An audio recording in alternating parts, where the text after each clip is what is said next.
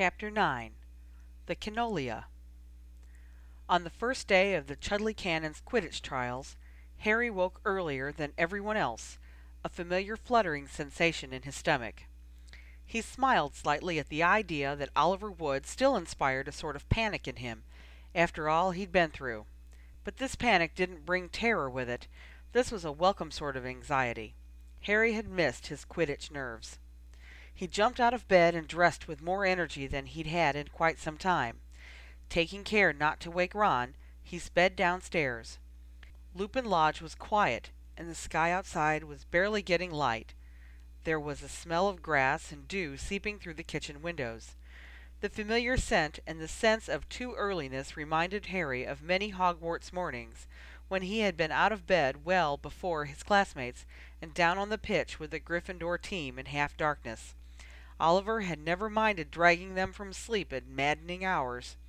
Harry remembered Fred and George's complaints, Angelina's heavy-lidded eyes, his own sense of a drowsiness so strong that he knew he'd fall off his broom, and then he would be up in the air, the wind in his face, wide awake in seconds, flying. He felt a brief pang as he made himself breakfast and sat down. Those had been wonderful times.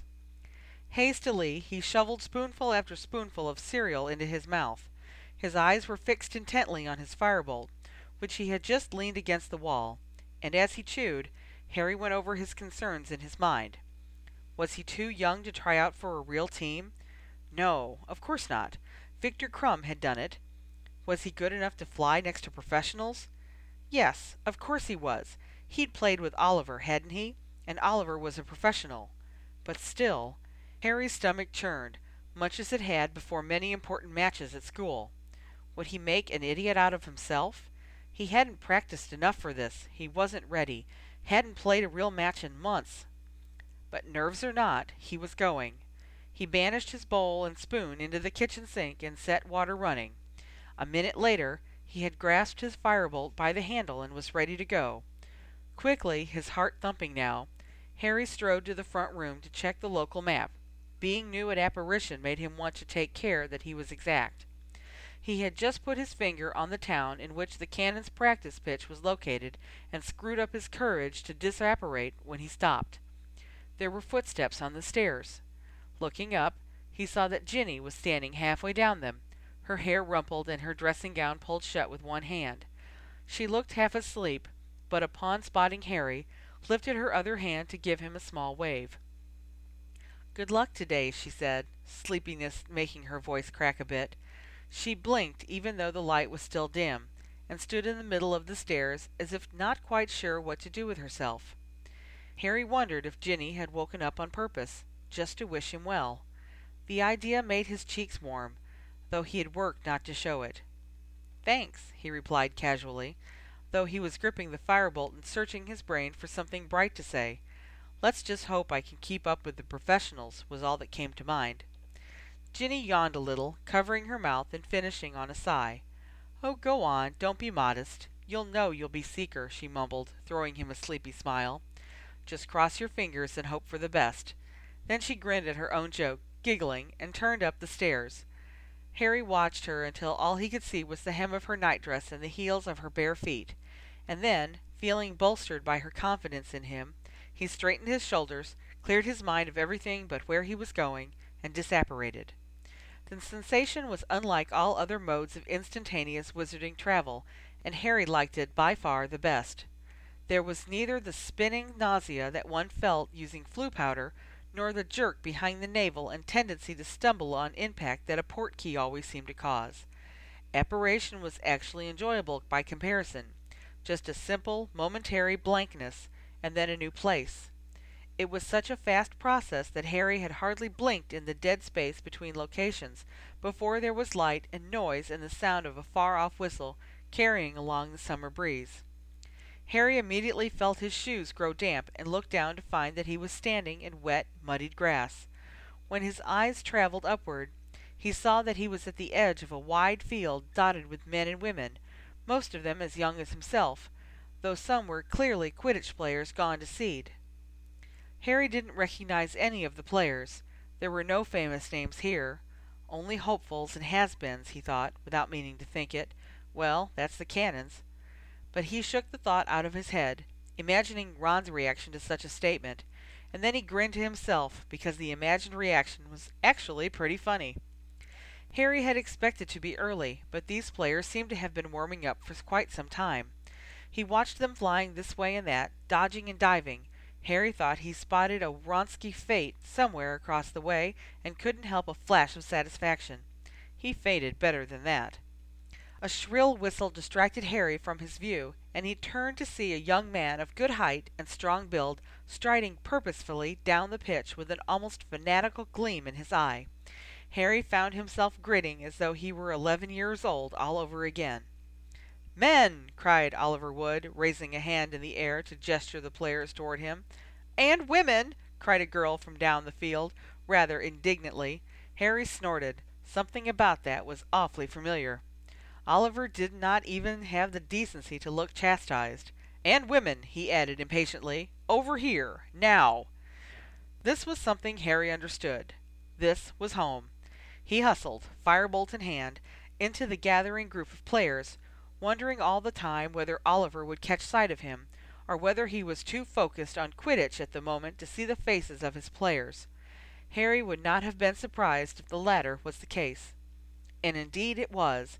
Without noting Harry in the slightest, Oliver sorted the players quickly into positions, and Harry found himself in a group with six other seekers. Out of the corner of his eye he sized up his competition, feeling all the while more confident. One woman looked slight, and nimble enough to be a possible rival, and one of the men held a Nimbus 2000 in his hand. Good taste, anyway, Harry granted inwardly. But as for the rest of them, Harry squared his shoulders. He was going to be fine. Listen up, came Oliver's battle cry from the center of the pitch. He began to pace back and forth before the players, who now stood lined up by position. Some of you might have come out today thinking this would be an easy job thinking as the Cannons haven't won a league in a hundred and six years, you would be able to make this team even if you couldn't make any other. Two of the men behind Harry shifted uncomfortably. Oliver peered in their direction. Thought that, did you? he demanded. Well, you've all got another thing coming.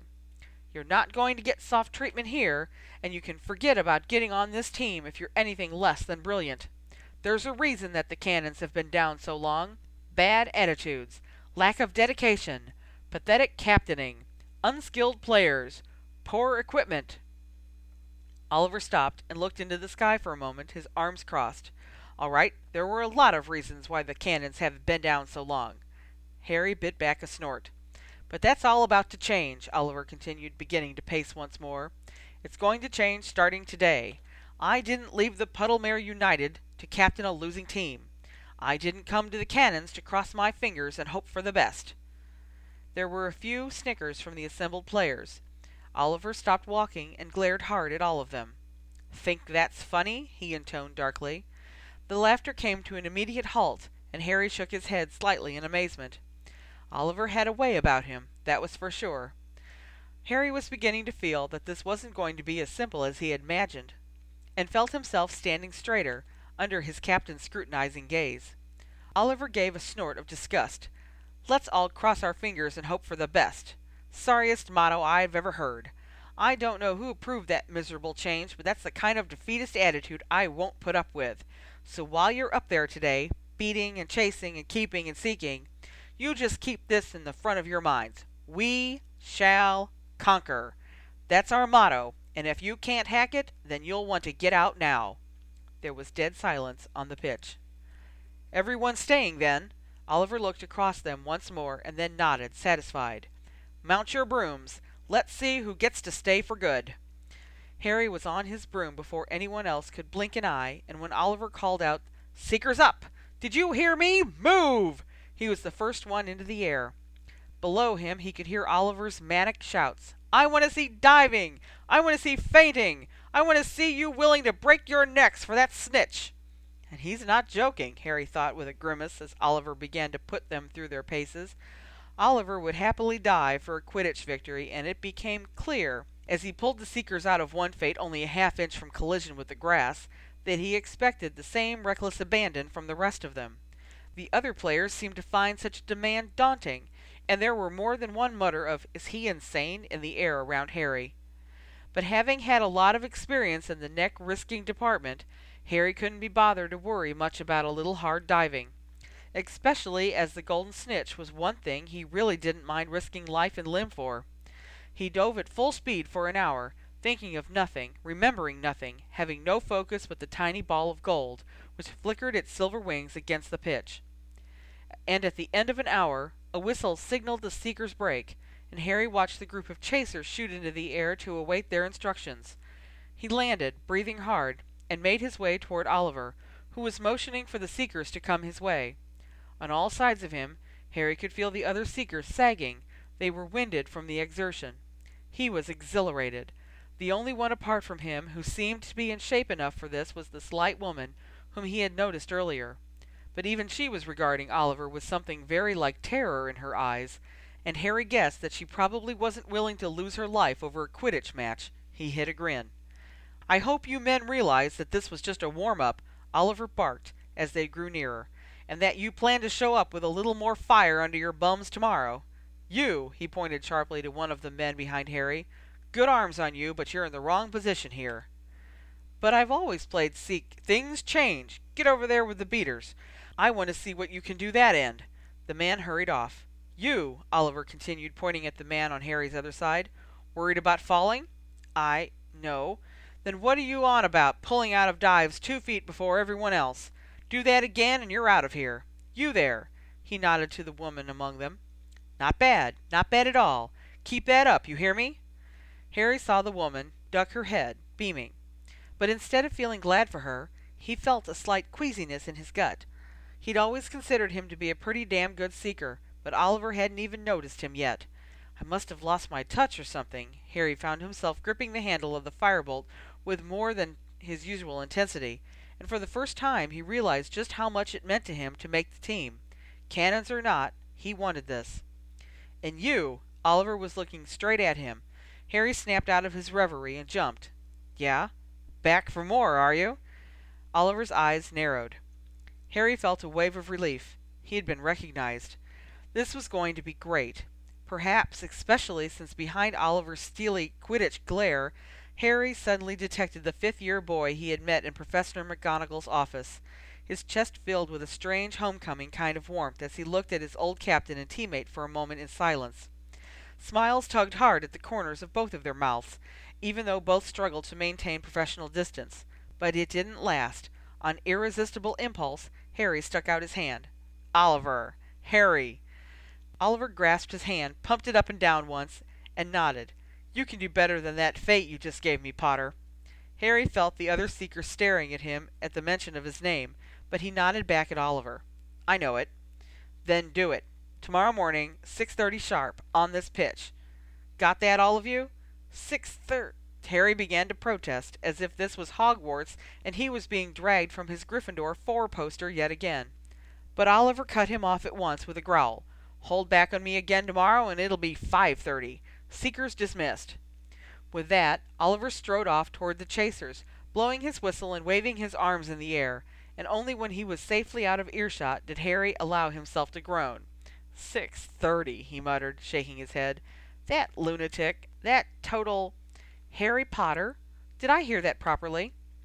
It was the female seeker, and her voice was curious. Harry turned to look at her, feeling his defences go up at once. "Yes?" "Oh, that is well, I She seemed at a loss, and Harry didn't feel much like helping her. He hated being recognized, when it was like this. Self consciously he flattened his hair over his scar. But the woman didn't seem to notice. She just shrugged. "Well. You probably get this all the time. I hope you don't mind.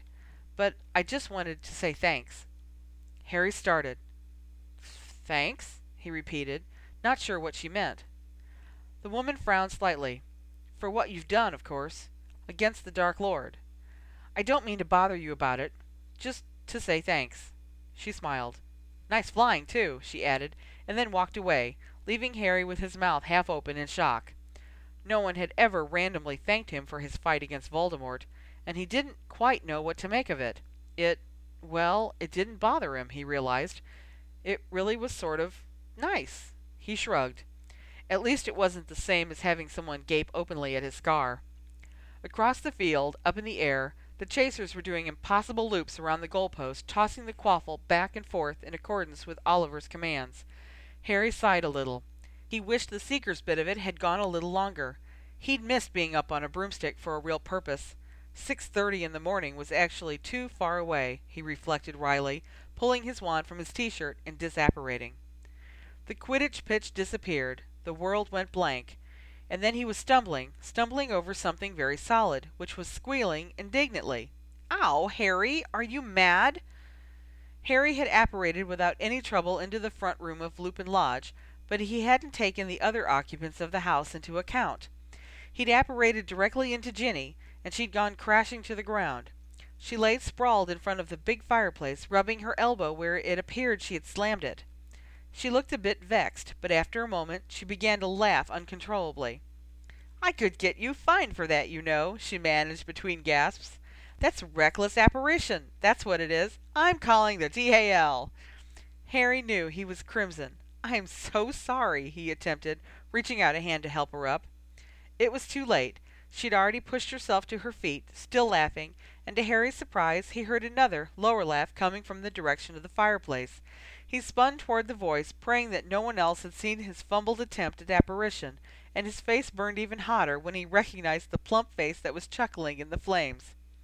"Good to see you, Harry," said Neville Longbottom happily. "I guess you got your apparition license." Harry glanced at Ginny, who had smothered her giggles but was still eyeing him mirthfully, and he shrugged. "Yeah," he agreed. "I probably won't get to keep it for long, though. Hey, Neville." He made himself grin back at his fellow Gryffindor, whom he hadn't seen since their last day at Hogwarts. "What have you been doing lately?" he asked quickly, hoping to distract everyone from the ridiculous entrance he'd just made. "Well, I've just been talking to Ginny here." Neville smiled at Ginny, who smiled back.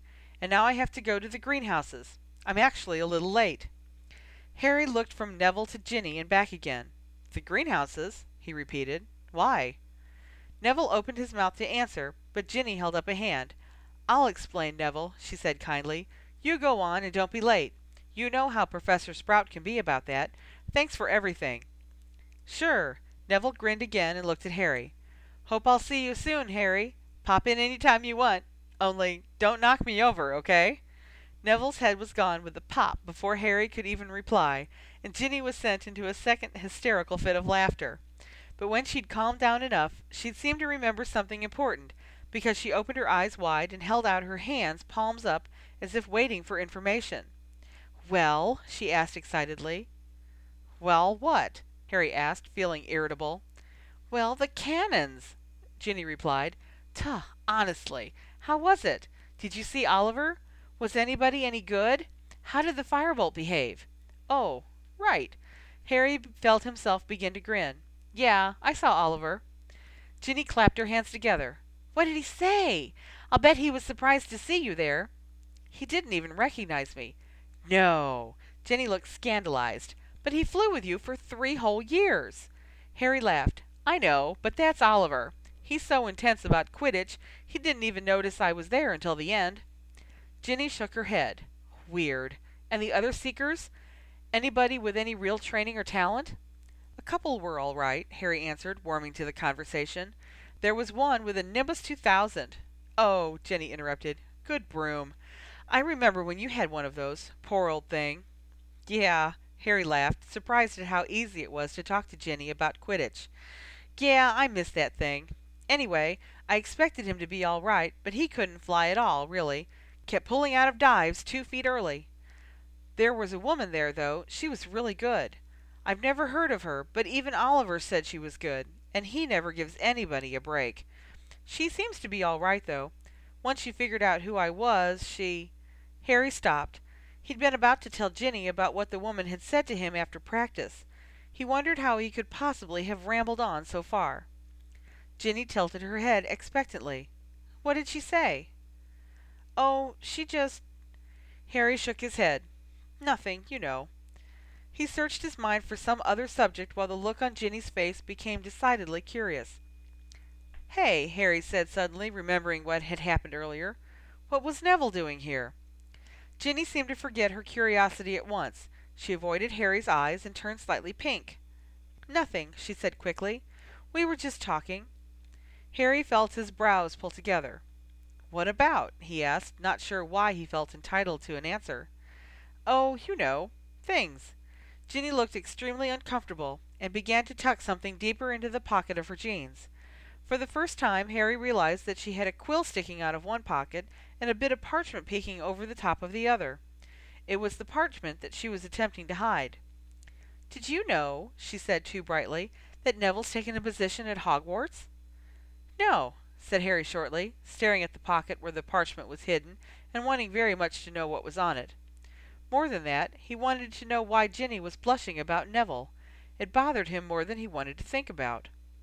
"Well, he has. Professor Sprout's decided she's going to retire from teaching, and raise medicinal herbs for apothecary wholesale, and Neville's going to take her place." "What do you mean? He's going to teach herbology?" Harry couldn't help but pay attention to that. It was a shock to think of Neville teaching anything. Though, Harry reflected fairly, Neville had always been just as good as Hermione when it came to herbology. Yes, he's going to apprentice with Professor Sprout this year while Hogwarts is closed, and learn all he can. And if he's ready by the fall, he says that Professor McGonagall's going to let him have the position. Isn't that wonderful? Ginny exclaimed, looking truly happy for Neville's sake. Yeah, Harry offered, feeling slightly ungenerous toward Neville at the moment. Sounds great. Ginny nodded, and then pulled her quill from her pocket and began to tap it self-consciously against her leg, still looking mildly uncomfortable. Well, anyway, she said vaguely. After a moment she gestured to Harry's broom. I'm glad you had such a good practice. Do you go back out tomorrow, then? Somewhat relieved that the conversation was steering back to Quidditch, Harry nodded and sighed heavily. Back to the pitch at six thirty, he muttered darkly, though deep down he didn't really mind. He'd have gone back at midnight, if that was what Oliver wanted. In the morning? Ginny stuck out her tongue. That's inhumane. I know, Harry answered with a laugh, but then Oliver's not exactly human.